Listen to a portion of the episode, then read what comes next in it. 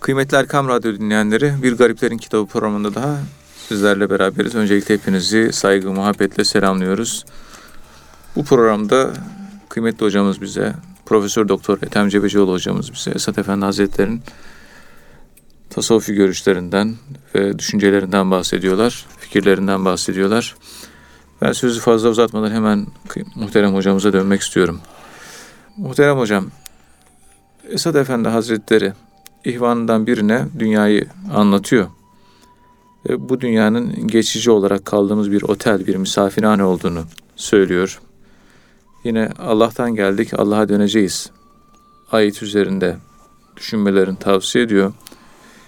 Ve bu şekilde düşünüp tefekkür edenlere akıllı kul, aklını iyi kullanan kişi olduğunu söylüyor. Ve akıllı kişilerin bu dünyada bütün gücünü ve çabasını yapayalnız kalacağı o dehşetli ve korkunç ahiret için harcaması gerektiğini söylüyor. Dünyanın bir anda yanıp sönen yıldız gibi gelip geçici olan mal ve metaını bütün ümit ve emellerin hedefi yapmaması gerektiğini tavsiye ediyor. Buna benzer tavsiyelerini görüyoruz mektubatın 103. mektubunda. Esad Efendi Hazretleri dünyayı nasıl yorumluyor? Buradan başlayabiliriz dilerseniz. Buyurun efendim. Euzu billahi mineşşeytanirracim. Bismillahirrahmanirrahim.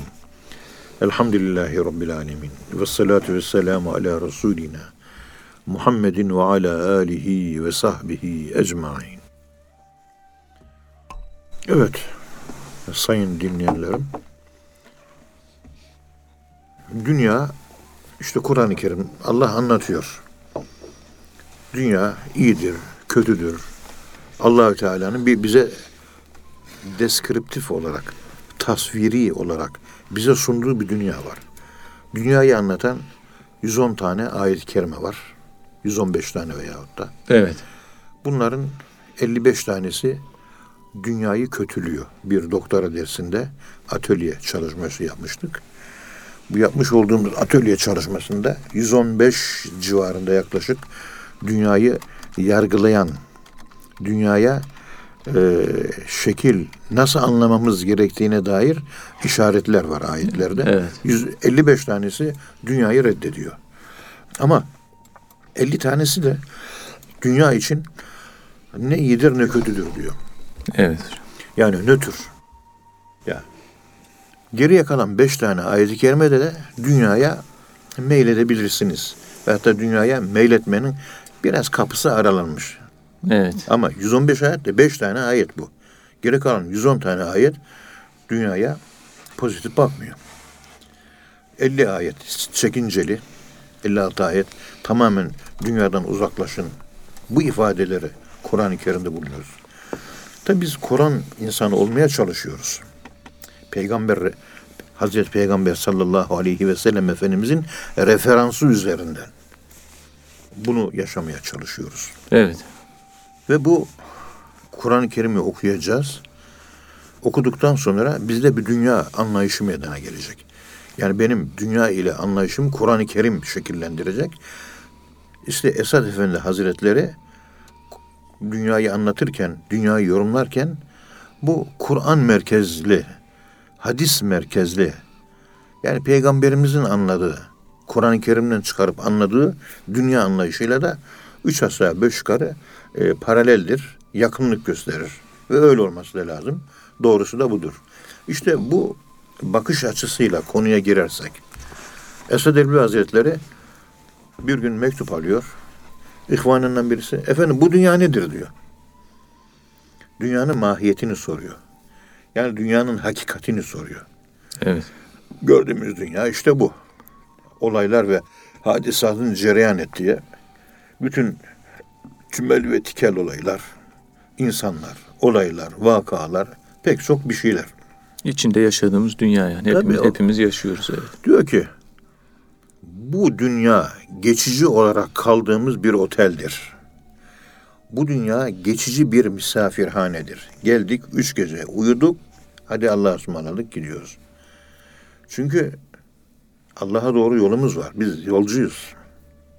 Dünya sadece bir ara istasyon. Bu ara istasyonda geçici üç beş gün kaldık gidiyoruz. Bir otelde üç gün beş gün kalan bir kimse bütün eşyalarını yolculukta taşır mı?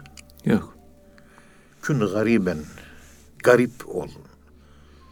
Veyahut da abiri sebilin, yoldan geçen bir yolcu gibi ol. Bak Ankara'dan geldik. Uçağa bindik, Yeşilköy Havaalanı'na indik değil mi? Evet. Bizim bu, bir gece burada kaldık. Bavulumuz e, ikimizin giymiş olduğu eşya önümüzdeki poşetin içinde giydiğimiz pijamayla giydiğimiz gece elbisesi ikimizin dört parça elbise bir e, niye geçiciyiz? Bir ay kalmak üzere İstanbul'a gelseydik eşyamız bu kadar az olur muydu? Yok. Çoğalırdı. Evet. Biz sen eline gelsek daha da çoğalırdı. Kırgızistan'a, Kanada'ya görevli tayin edildik biz. Bir sene, iki sene, üç sene kalacağız. Bütün evi götürürüz. İşte bu. Ne kadar kalacaksan o kadar ondan nasibini al. Kalacağın kadar. Dünyada üç gün kalıyorsun. O zaman üç günlük rızık yiyecek yiyecek onlarla yetin.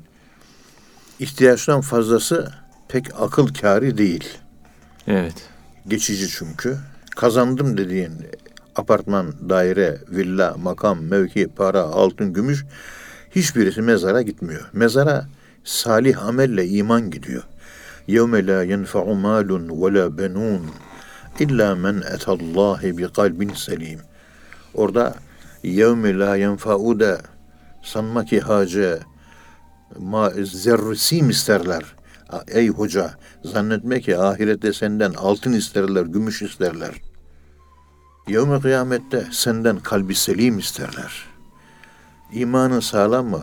Amellerin salih mi? Senden bunu isterler. Ama sen durmadan para biriktiriyorsun diyor. Altın gümüş değil, kalbi selim. Kalbi Orada- selim, orada- orada- değil, orada- kalbi selim. Evet. Bunu isterler diyor. Orada Geçer akşe demek ki o. Yani bir oteldir, misafirhanedir. E, misafirhane ise misafirhanenin e, gerektirdiği eşya kadar yanımızda eşya taşımak lazım. Fazlalık yük olur. Altında eziliriz. İnsanlar varlıkları ve madde altında ezilmiş durumda maalesef. Birinci olarak demek ki dünyanın geçici olduğunu farkında olarak O yaşamak kadar. lazım. Geçici yani ötesi yok. Yani dünyada kalan insan var mı? Yok. Hepimiz ölüyoruz. Ölüm bilinci hayvanlarda yok maalesef. Fakat aklı başında olduğu halde insanlarda da ölüm bilinci yok. Yani anlayış seviyeleri behimi seviyede, hayvani seviyede insanların. Yani mesafe kat edememiş. Bunlar şunu anlatmak istiyorum. Rahmetli Hacı Gedikli abimiz, değerli Allah dostu. Yaşı 90'a yakındı vefat ettiğinde. Allah, rahmet Allah eylesin. rahmet eylesin. Böyle sene 1996 mı, 97 mi? Külliyeden, camiden sabah namazından çıktık. Bir yaz mevsimiydi. Fakat ortalıkta karanlık. Sabah namazından çıktık ama orada pek çok apartman var. İki tane dairenin ışığı yanıyor. Geri kalan dairelerin ışığı yanmıyor. Muhterem Hacı abi dedim. Bakın iki tane ışık yanıyor. Yani iki daire namaza kalkmış. Diğer daireler de namaza kalkmamış. Bunun yorumunu nasıl yapabiliriz? Bu önümüzdeki tabloyu nasıl okuyabiliriz? Nasıl okursun hocam dedi. Evet. Genelde kendi konuşmaz da Hacı abi topluluklarda daima bizi konuştururdu. Yani işte siz hocasınız hadi konuşun falan diye. E, biz de bildiğimiz bir şeyleri anlatmaya çalışırdık. O da kendisi açık bıraktığımız bir yer varsa onu tamamlardı eksiğimizi. Allah rahmet eylesin. Allah rahmet eylesin. Bak Hacı abi dedim. Şimdi bu ışığı yanan iki tane ev var. Bunlar ölecekler dedim. E dedi. Işığı yanmayan evler. Bunlar da ölmeyecekler dedim. Nasıl yani dedi. Bu ışığı yananlar ölüm bilinci var. Ben öleceğim dedikleri için sabah namazına kalkıyor. Ölüm denen şeye hazırlık yapıyor yani.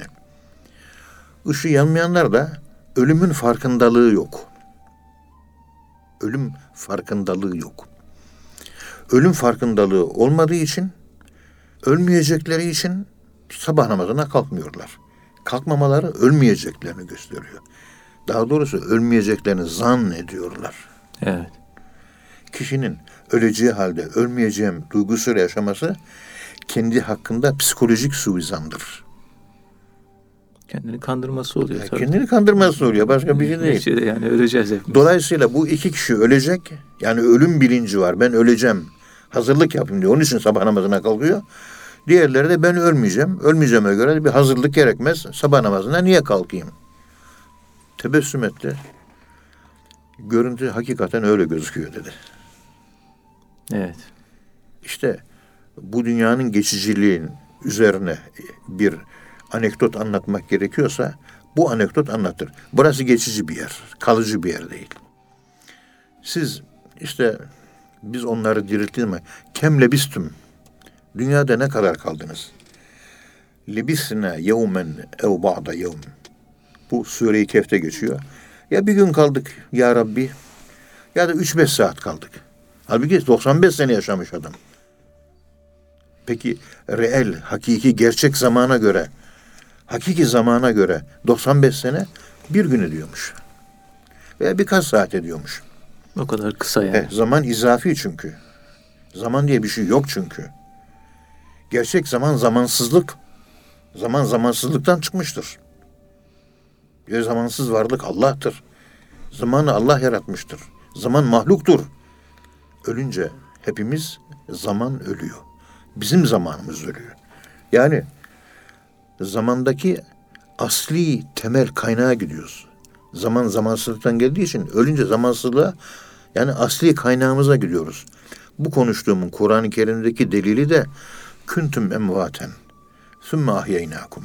Siz ölüler idiniz. Ölü oluşunda idiniz. Key, kevun, kâne, kiyan, keynunet, keynuniyet, kain, kevün, kainat, oluş, kâne, yekûni, kevnen. Ölüm oluşunda. Demek ölüm yani zamansızlık bir oluş. Zamansızlık denen bir oluş var. Küntümle ifade ediyor Kur'an'da. Sümme ahyeynakum. Ondan sonra yaşama oluşuna geçtiniz. Ölüm oluşundan yaşama oluşuna geçtiniz. Yani önce ölüydük sonra diriltildik. Evet, Tekrar idik ama. Evet idik. Yani başlangıçta ölü halindeydik ama bir oluş o yani. Tabii. Yokluktan gelmiş değiliz. Yani varlığın zıttı olan Adem sırf yokluk manasına gelmiyor. Bunu tartışmışlar epey uzun uzun. Evet. Ama o detaya ben gelmek istemiyorum. Ama ölmek de bir oluştur. Yani ellezî halakal mevte vel hayate. Önce ölüm yaratılıyor sonra hayat. Önce ölüm yaratılmış, ondan sonra hayat yaratılmış. Tebareke suresinde ifade edildiği gibi. İşte bu geçiciliği fark edebilmek için bir derviş geceleyin zikir çekerken ölüm rabıtası yapıyor. Evet. Ben öldüm diyor, hayal ediyor. Cenazesini yıkıyorlar, kefenliyorlar. Ondan sonra onu böyle bir tabutun içine koyuyorlar. Götürüyorlar Hacı Bayram Camisi'nin musalla taşının üzerine koyuyorlar. evet. Namazın kılınıyor. Kendini yani oto imajinasyon yaşıyorsun. Kendini kendin hayal olarak kurguluyorsun. Science fiction yani sanal gerçeklik, virtual reality death, sanal gerçek ölüm. Kendi ölümünü yaşıyorsun. Ondan sonra namazdan sonra toprağa koyuyorlar. Kabire giriyorsun. Melek geliyor soru soruyor. Cevap veriyorsun. Ondan sonra mahşer boru üfürülüyor İsrafil aleyhisselam tarafından. Mahşer yerine götürülüyorsun. Orada herkes gibi sen de hesaba çekiliyorsun. Günahların çok. İşte orada hesap görüyorsun. Allah neyse sonunda affediyor. Ondan sonra cennete peygamberimizin huzuruna. Onun sohbetine katılıyorsun. Havuz-u Kevser'de. Ama ölüm yaşıyorsun. Yani süblimal mesaj yolluyorsun sen her gece zikir çekerken. Ölüm rabıtası. Dersin bir parçası o verilen maneviyat dersin. Evet. Sık sık her gece bu süblimal mesajı iman dünyasına malzeme olarak gönderirsen sende Esad Erbil Hazretleri daha önce mektubatında geçti. Ölümü rabıtasını kurmak, ölümü rabıtasını kurmak ölümü sevdirir diyor. Siz ölümü sever hale geldiğiniz zaman ölüm rabıtasını tam yaptınız demektir. Ölüm rabıtası yapıyorsun ama hayatı çok seviyorsan ölüm rabıtasını yapmıyorsun aslında demektir. Evet. Çünkü Allah'ı sevmek demek ölmeyi sevmek demektir. Ölmeyi sevmek demek Allah'ı sevmek demektir. Bunu Cuma suresi 7 veya 8. ayet-i kerimede Allah söylüyor. Ayet-i kerimede şu. Estaizu billah.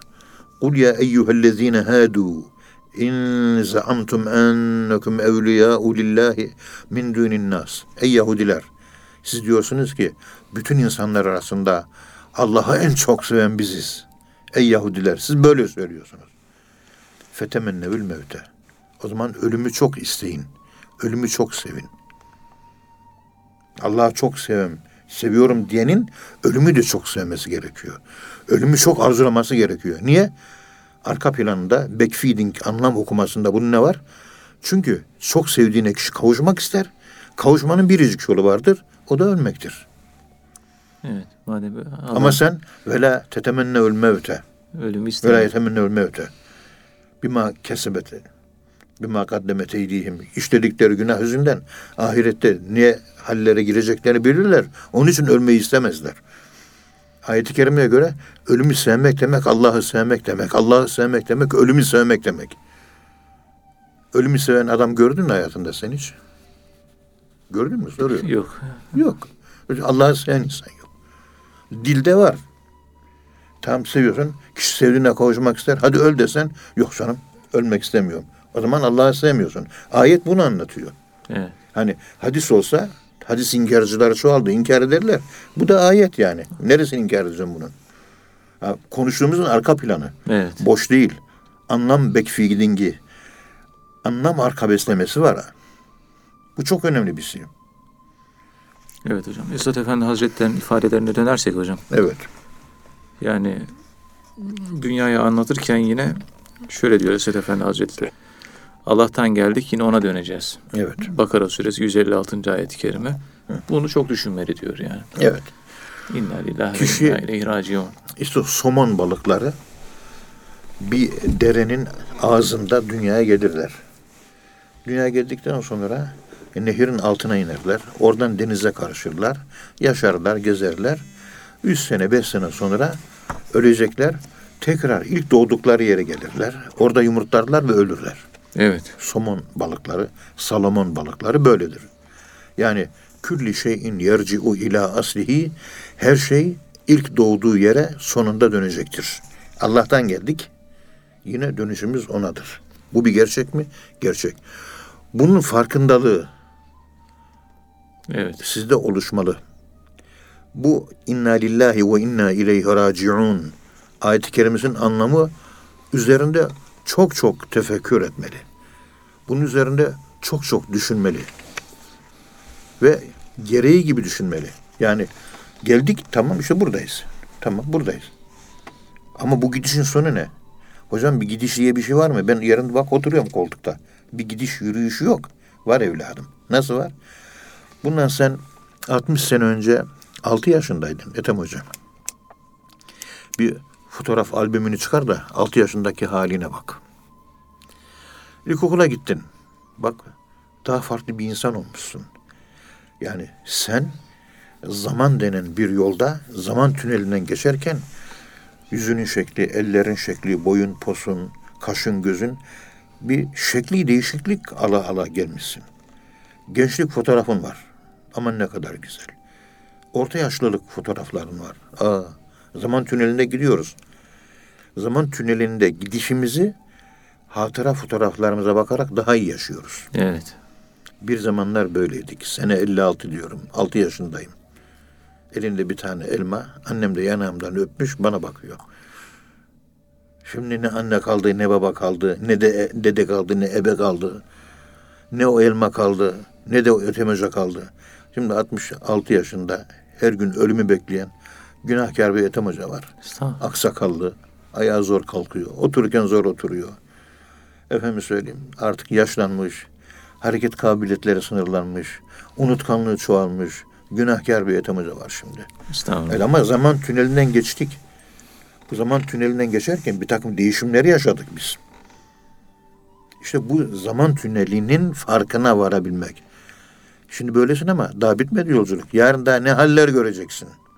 Bilmiyorum ki. Bilemiyoruz. Yarın ne haller göreceğiz? Ama zaman tünelinin hareket halinde olduğunun farkındalığı olsun. Bu farkındalık sende zaman bilinci oluşur. Zaman bilinci oluşan bir insan zamanın üzerinde sörf yapar.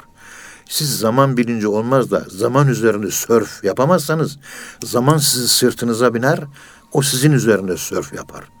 Ölüm geldiği zaman aa ne oldu diye şaşkınlığa düşersiniz. O şaşkınlığı ölmeden önce yaşaman lazım. Hayrete ölürken düşmemek lazım. Ölmeden önce hayrete düşmek lazım. Kim ki hayrete vardı, nura müstaharak oldu. Evet. Farkındalığa varan, hayrete varan insanlar nura dalar, nurda boğulur, imanda boğulur. İşte inna lillahi ve inna ileyhi raciun ayet-i kerimesini üzerinde düşünürken bu ve buna benzer düşünceleri genişletmek fayda var.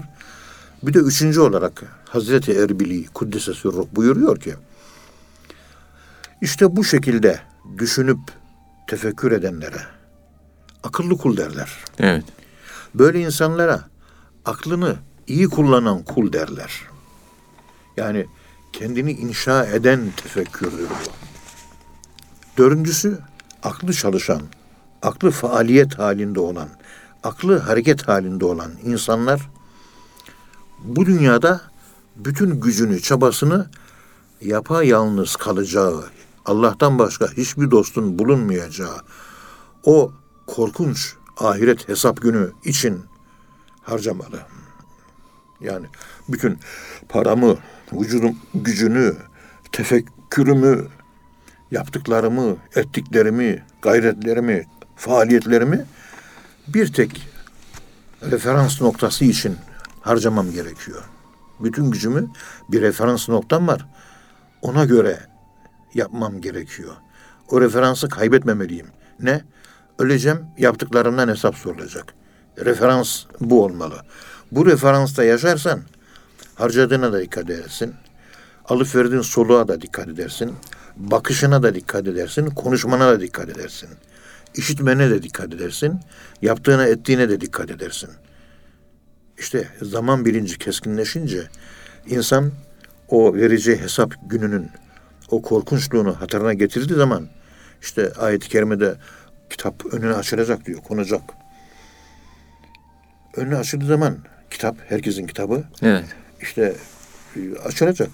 Mali hazel kitap. Kendi kitabına insan bakacak. Aa bu ne biçim kitap diyecek. Şaşkınlık. Mali hazel kitap. Bu ne biçim kitap? Kendi kitabına bu ne biçim? E sen yazdın babam bunu. Başka birisi yazmadı bunu. Senin kitabın. Kendi ya ben bunları yapmışım. Farkındalık olmadan yaşamış. Onu gösteriyor. Evet. Farkındalık olsaydı Paolo Coelho'nun dediği gibi kendi hikayesini düzgün yazardı. La yugadiru sagireten ve la kebireten illa ahsaha. Küçük büyük ne yaptı? Hepsi yazılı orada. En ufak beğenmediğin bir şey bile yazılmış. Evet. Pat diyorsun pat bile yazılmış. Çıt diyorsun çıt bile yazılmış. Da bunlar da evet onlar da yazılıyor. Ve la ratbin ve la yabisin. Kuru, yaş, zayıf ne var? Hepsi o kitabın içinde mevcut. Hepsi var. Şaşıracak. İşte Evet. bütün gücümüzü o şaşkınlık gününde şaşkınlığa düşmemek üzere harcamamız gerekiyor. Yani ahireti referansı. Hesap günü referansı. Bunu yapıyorsun. Şu bardağı bak önümüne aldım.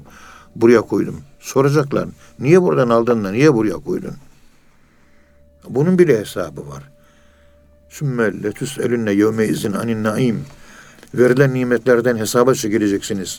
Tekasür suresi. Evet. Ya Resulallah her şeyden mi hesaba çekileceğiz? Evet, içtiğiniz soğuk suyun bile hesabı var diyor. Beşinci olarak Esed Erbil Hazretleri diyor ki, Küllühüm atihi yevmel kıyameti ferda. Allah'ın huzuruna tek tek varacaksınız. Burada bir savunma olduğu zaman avukat tutuyoruz. Falanca şahitleri getiriyoruz. Adamını buluyoruz. Bir şeyler yapıyor. Orada ne avukat var, ne adam var. Bir Allah var karşısında tek başına yaprak gibi titreyen bir tek sen varsın. Kimse yok. Kendin varsın. İşte o kendiliğini bu dünyada hissedip kendince kendiliğini yaşayacaksın. Kendine göre. Allah. Kendini merkezde. Ahirette o hesap gününü düşünerek o referansı yaşayacaksın. Hareketlerin, konuşman, tavrın, tarzın yakışıklı olur o zaman. İnsanın ahireti unuttuğu için ölüm hayatımızı terbiye edemiyor modern insan olarak bizlere. Mezarlar şehrin dışına atıldı. Bir gün öleceğimiz şuuru mezarı görürsek oluşuyor. Mezar Osmanlı'da mahalleleri ve sokaklar ve evlerin içindeydi. Şimdi şehirlerin 20 kilometre dışına atıldı. Mezar görmüyoruz.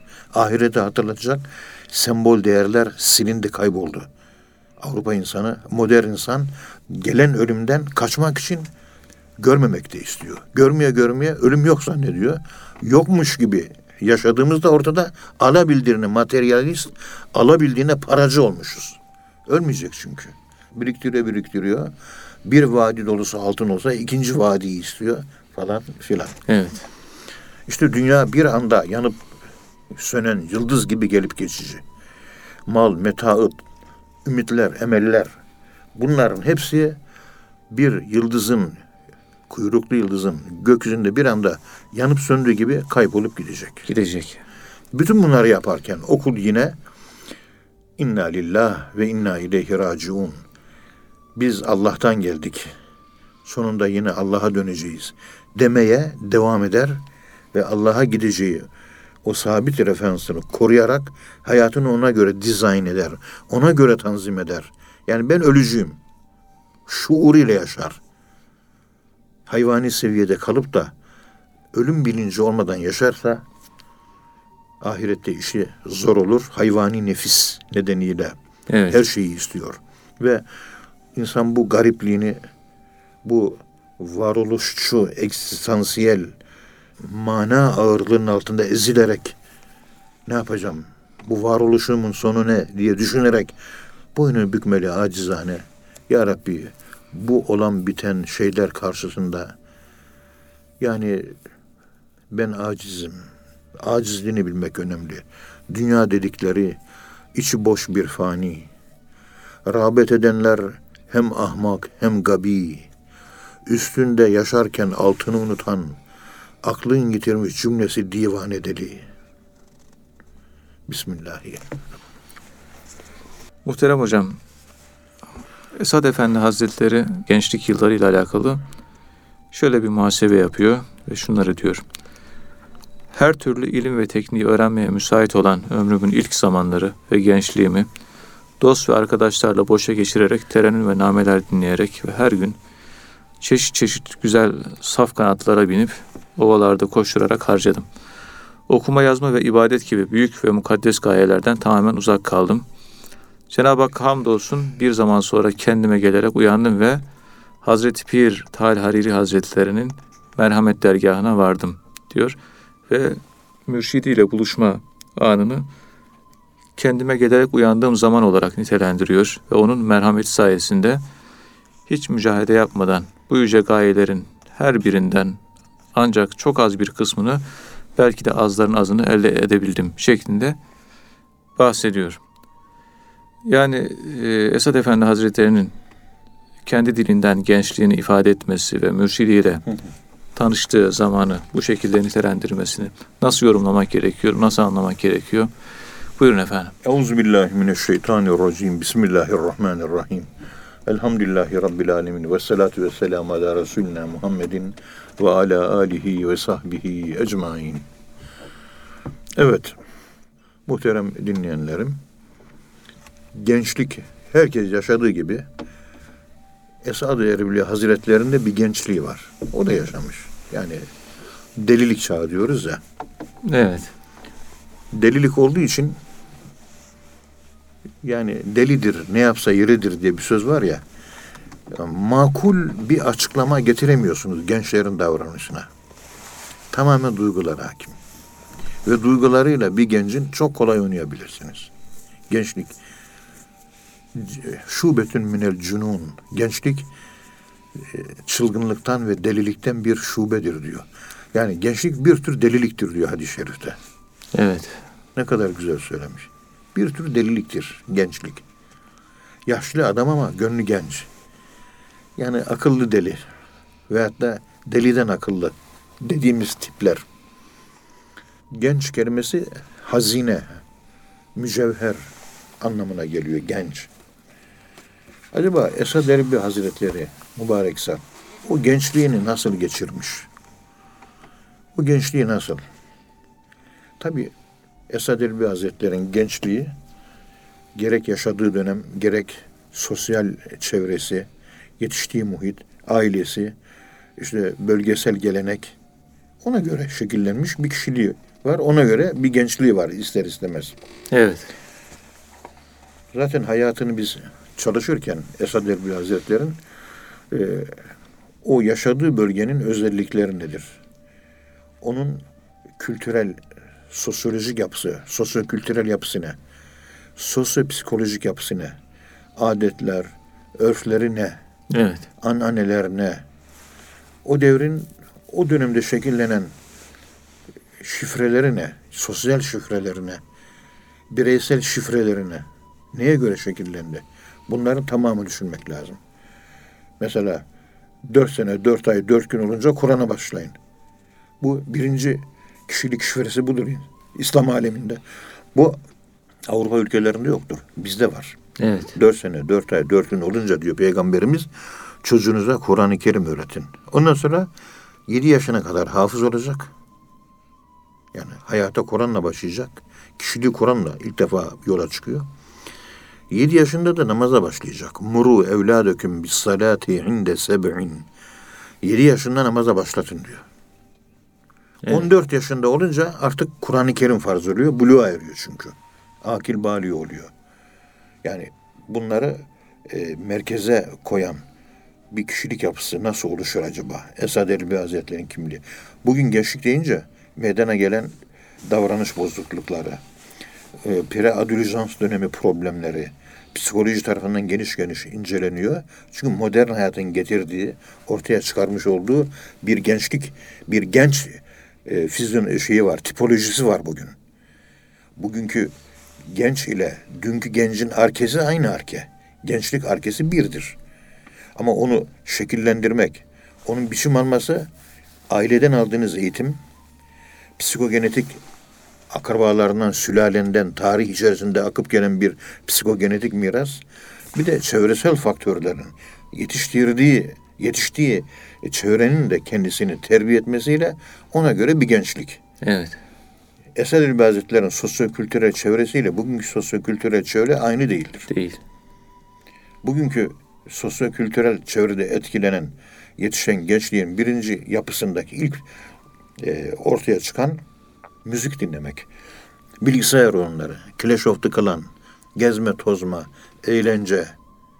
Ya bunlar Evet. e, gözüküyor. Ama çok merkezde, çok ağırlıklı, özgür ağırlığı en fazla bunlar. Yaşam olarak, hayat olarak, life stil olarak, hayat biçimi olarak bunlar. Evet. İşte gençlik dönemini Esad Erbil Hazretleri anlatırken kendisi şöyle anlatıyor. İlim ve teknik öğrenmeye uygun ömrümün ilk zamanları ve gençliğim dostlarla, arkadaşlarla yarenlik yaparak boşa geçirdim.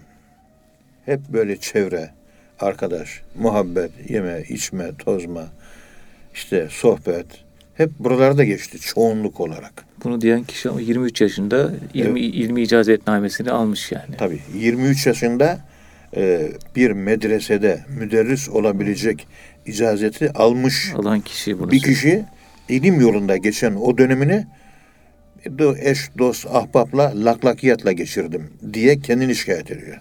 Evet. Yani bu dönemi gençliği ilimle geçmiş. İlimle geçtiği halde yeterli görmüyor. Evet. Şimdiki bu dönemde ilim yok. Amel yok. Hiçbir şey yok. Yani arkadaşlarıyla lüzumsuz yaptığı sohbetler vesaireler var. E, bunlar yani boş şeylerdir diyor. Bir yandan da ilim tahsil ediyor. 23 yaşında ilahiyat fakültesini bitirmiş ve din alimi olmuştur. Evet. İcazetnamesi öyle. O dönemde terennümler, şiirler, nameler, ilahiler, işte böyle bunlarla vakit geçirdim diyor. Her gün çeşit çeşit, güzel güzel, farklı farklı, safkan atlara binip ovalarda koşturarak harcadım diyor. Okumak, yazmak ve ibadet etmek gibi büyük ve mukaddes gayelerden tamamen uzak kaldım. İlimin içinde olduğu halde söylüyor bunu. Evet. Yani demek ben bir ilim tahsilim var. Aldım, icazetnamem var. Diplomam var benim. Olmasına rağmen yeterli görmediğini gösteriyor. Evet. Boşa vakit geçirdik. Atlara binmem. At sevgisi varmış. İyi bir binici Esad Erbil Hazretleri. Yani sürme meraklısı. Şimdi otomobil meraklıları gibi. O düşkünlüğüne şikayetçi. Şiir okuma ve yazmayla ilgili zevkleri varmış. Ki sonradan divan yazmıştır. Evet. Böyle şarkı, ilahi artık ne varsa onları dinlemekten zevk alırmış. Arkadaşlarla oturup lak lak yapma. Birkaç tane baskın dominant özelliği varmış. Onu dile getiriyor. Keşke onlar da olmasaydı diyor. Evet. Ben bir akademisyenim. Sen de bir akademisyensin. Bizim de böyle özel hobilerimiz olabilir. İşte fakültede falanca arkadaşın odasında oturduk. İşte Ankara'da yapılan büyük bir otonomi var. Bütün galeriler, arabacılar oraya taşınacak. İki saat onu konuştuk. Bizim Hasan Usta da taşımış. İşte A11'de, biz B12'de dükkanı var. Bir saat, iki saat otonomi konuşuyorduk. İşte bu gibi şeyler boş şeylerdir. Evet. Veyahut da oturuyor satranç oynuyor. Boş şeyler. Keşke bu gibi şeyleri de yapmasaydım. Olmasaydı diyoruz. Yani anlarken böyle anlamak lazım. Evet. Yoksa tamamen ilimden uzak, irfandan uzak, böyle dizgini olmayan bir at gibi her tarafa koşturan bir insan değil. Değil. İlmiye faaliyetleri içerisindeki meydana gelen hayat boşluklarını anlatıyor. Kendini okuyor. Kendini okuyor evet. Cenab-ı Hakk'a hamdolsun gençliği geçirdikten kısa bir süre sonra kendime geldim, uyandım. Bu ne? Baktım dünyadayım. Arkama döndüm, ölüm. Önüme döndüm, ölüm. Allah her yerde. Ben zavallı bir kulum. Ve geldiğim yere gidiyorum ve ben bir acizim. Noksanım çok. Uyandım. Şimdiki gençler uyuyor. Uyanma yok. Sabah namazları için evlerinde ışıklar yanmıyor. Çünkü ölmeyecekler. Evet. Eğer ölecek olsalardı sabah namazı için evlerin ışığı yanardı. Yüz evde iki tane evin ışığı yanıyor. Yüz evde 98 evin ışığı yanmıyor. Evet. Çünkü onlar ölmeyecekler. Maalesef. Eğer ölecek olsalardı, şayet ölecek olsalardı, onların da ışıkları yanardı. İşte o evlerinin ışığı yananların aslında gönüllerinde ışık yanıyor. Evet. Yani evin lambasının ışığı evi aydınlattığı gibi namaz kılarak, Allah'a ibadet ederek o saatte kalkmak insanın gönlünü, gönül evini aydınlatır. Gönül evinin ışığını yakar. Evet. Kendime gelir gelmez bu varoluş egzi- egzistansiyel problem karşısında yokluk Jean-Paul Sartre'ın ifade ettiği gibi tükeniş romanı var. Onun tükenişi anlatıyor. İnsanın tükenişinin formlarını anlatıyor orada. Yani değerler skalasında e, bir yere kancayı atıp kendinizi oraya bağlayamazsanız bir yüksek değer yani faziletlere bağlanamazsanız siz faziletsizlik yaşıyorsunuz. Varoluşta yukarı katlar prizmanın, piramidin yukarı katlarını aşağı katlarında yer alıyorsunuz demektir. Tüketiyorsunuz kendinizi. Yukarı tırmanmak lazım. Ve koordinatlarımı fark edince büyük Evet. hayat haritamda, büyük hayat haritamda kendi haritamı görünce o haritadaki yerimi okudum. Adresimi bildim. Koordinatlarımı tayin ettim. Kendimi biler bilmez, kendimi görür görmez hemen Tahal Hariri Hazretlerinin merhamet dolu dergahına sığındım. Manevi olgunluk, inisiyasyon yoluna yöneldim. Tarikata girdim. Çünkü ölmeden önce ölmeyi yaşayacağım. Ölmeden önce ölmeyi yaşayınca hayatın bir hayal olduğunu göreceğim. Zamanlılık içerisinde yazarken zamansızlık izafi tecrübesini zikirlerle Allah Allah diyerek yaşayacağım. Zamanın üzerindeki zamansızlığa sıçrayacağım. Zamanın üzerindeki zamansızlığa sıçradığım zaman zamanı okuyacağım. Çünkü zamanın ruhu zamansızlıktır. O ruhu yakalayacağım. Neyle? Allah Allah diye zikirle. Onun için Tahal Hariri Hazretlerinin dergahına gittim Hakkari'de. Yani uyanma dönemi olarak ifade ediyor bunu. Medrese ilimlerini tahsil ettiği döneme demiyor da Evet. tarikata girdiği dönem uyanma dönemi. Uyanma Kendime dönemi. gelerek uyandım diyor. Evet, aynen öyle. Medrese döneminde ilahiyat fakültesi öğrencisiyken yaşadığı o döneme uyanma dönemi demiyor. Yani aklının tekamül ettiği dönem uyanma dönemi değil. Evet. Kalbinin yani oluş, ahlak, tavır, tekamül, inisiyasyon, seyir ve sülükün olduğu dönemi uyanma dönemi. Ölmeye çalışıyor. Dervişlik ölmek sanatıdır. Selimoviç'in yazdığı Dervişin Ölümü adlı kitabı okursanız ölümün bir sanat olduğunu anlarsınız. Tasavvuf ölmek sanatıdır. Herkes yaşamak sanatını icra ediyor. Ölmek sanatını icra eden yok. Ölmeden önce ölmek ve ölümü kuşatmak. Zamansızlığa varıp ölmeden önce yani ölmeden önce ölmek, zamansızlığı kuşatmak, o zamansızlığı yaşamak, zamansızlık ölüm tecrübesiyle ölmeden önce ölünce zamanı kuşatmak. Yani zamanı kullanabilmek. Yani zaman üzerine sörf yapıyorsunuz, zaman sizi taşıyor. Ölümü, zamansızlığı kucaklayamaz, içselleştiremezseniz zaman sizi altında eziyor. Evet. İnsanlar hep kendi ömürlerinin, hep hayat sürelerinin, kendi zamanlarının altında ezilmeye devam ediyor. Ve Tahal Hariri Hazretlerine vardım. Onun merhameti sayesinde böyle aşırı mücahedeler, riyazetler yapmadım. Yani 40 gün efendime söyleyeyim halvet hücresine gireceksin. Efendim söyleyeyim 50 gün hiç konuşmayacaksın. Efendim gideceksin falanca helanın temizliğini yapacaksın, tuvalet temizliğini. Yok efendim az yiyecekle e, hayatını idame ettireceksin.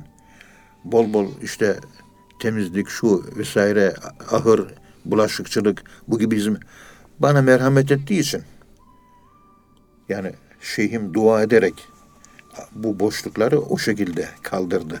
Bana himmet etti. Çünkü Şehit Hal Hariri dedesi Nakşibendi şeyhlerinden, Halidi şeyhlerinden Hidayetullah Efendi'nin talebesi şeyhi. Evet. Bu gelen benim şeyhimin torunudur diyerek ona daha bir özel muamele etmiş. Evet.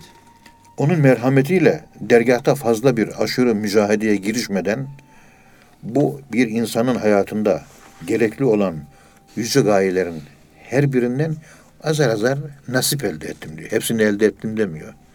İfadeler hep tevazu. Tevazu ifadeleri. Evet. Yani fena makamını tattım, aşk makamını tattım, takvayı tattım, zühdü tadına vardım.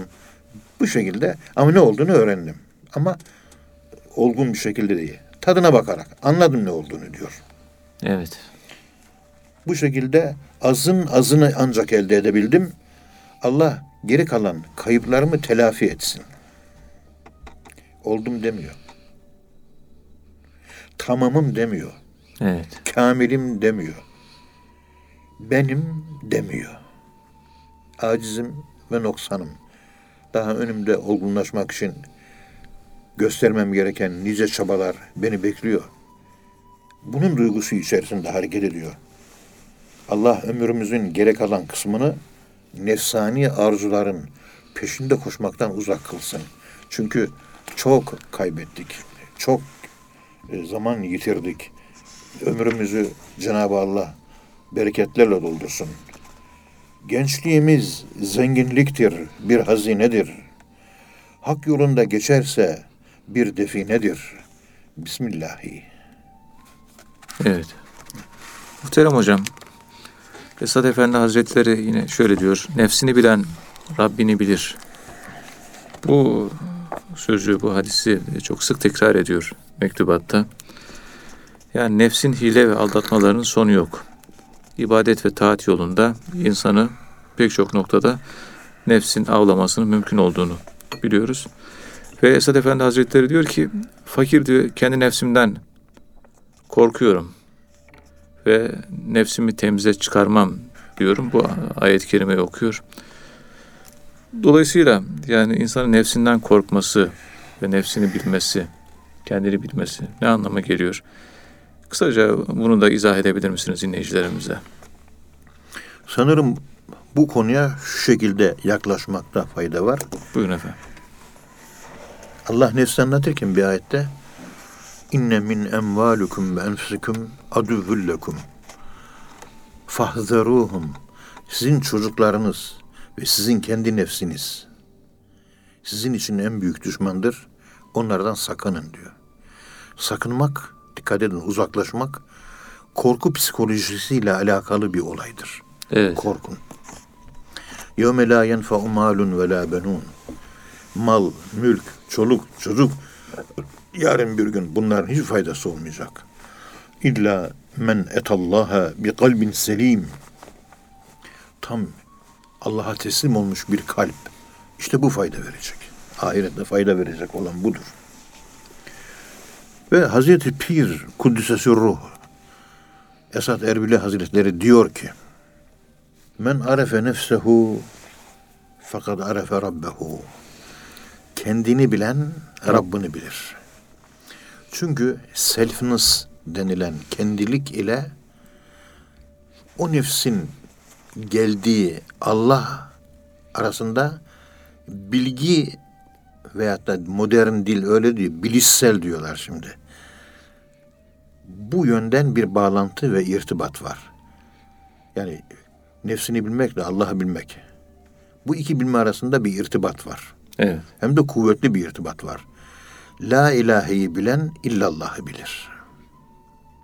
Evet. La ilahe önce ama. Nefsin ürettiği ilahlarla yüzleşmek önce. Ondan sonra hakiki ve tek olan Allah'a ulaşacağız. La ilahe ile yüzleşiniz. Nefsinizin ürettiği kaç tane tanrı var? Eferaeyte men ittehaze ilahehu hevahu. Onlar nefislerinin arzularını tanrı edindiler. Onları gördün mü ey Muhammed? Furkan suresi ve Necm suresinde iki defa geçiyor bu ayet-i kerime. Evet. La ilahe o ilahlar. Kim? Biz ürettik. İkincisi bütün alemlerin Rabbi olan, öncesiz ve sonrasız olan Allah. İlahla Allah kelime-i tevhidde yan yana gelmiş. Bütün ilahlarımızı tek bir ilah haline dönüştürürsek o zaman teke ulaşmış oluruz.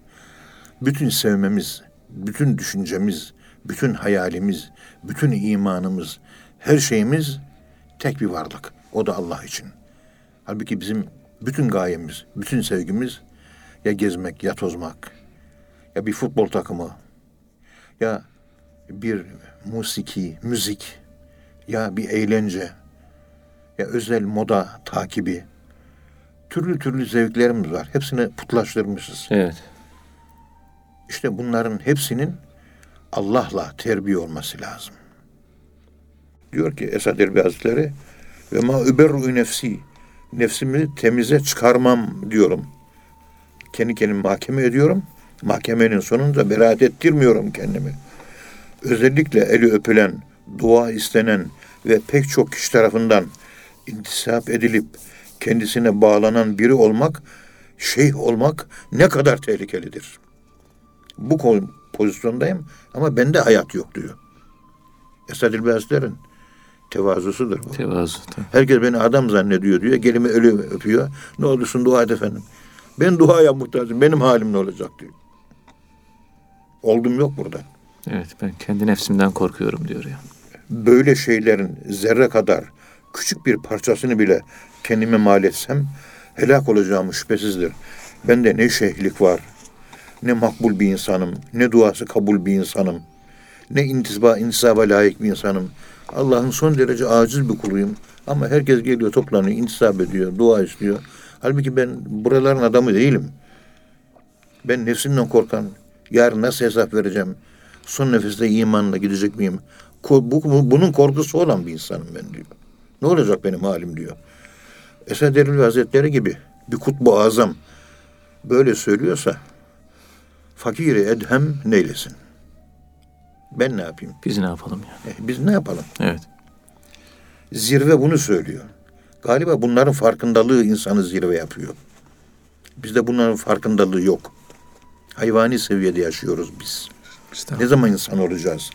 Rahmetli Sami Efendi Hazretleri bize dersi, maneviyat dersini verdiği zaman 1976 senesinde evladım biz size bu maneviyat dersini mezara insan olarak girebilmeniz için veriyoruz demişti.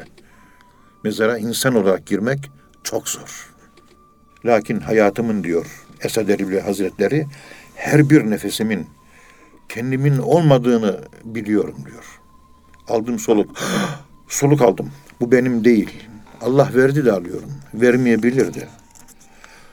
Bütün sözlerimden ve davranışlarımdan sorumluyum. Yarın Allahü Teala bütün sözlerimi, davranışlarımı hesaba çekecek. Sözüm emanet, konuşmalarım emanet, amellerim, davranışlarım emanet. Her şeyim emanet. Söz ve davranış emanetlerini, hakkını yerine getirebiliyor muyum? Nefsimi anlatma konusunda bu emanet, yani davranış güzelliği, şeriata uygun olması bana emanet. Bunu nefsime nasıl anlatayım? Acaba başarabildim mi? Bilemiyorum. Senden çektiğim yeter dedi nefsinden yana. Bir Uludağ çekip gitti Mevla'dan yana. Bismillahirrahmanirrahim. Evet hocam. Allah razı olsun. Ağzınıza sağlık. Muhterem dinleyenler, bir programın daha sonuna geldik. Bir sonraki programda tekrar buluşmak ümidiyle hepinize Allah'a emanet ediyoruz. Hoşçakalın efendim.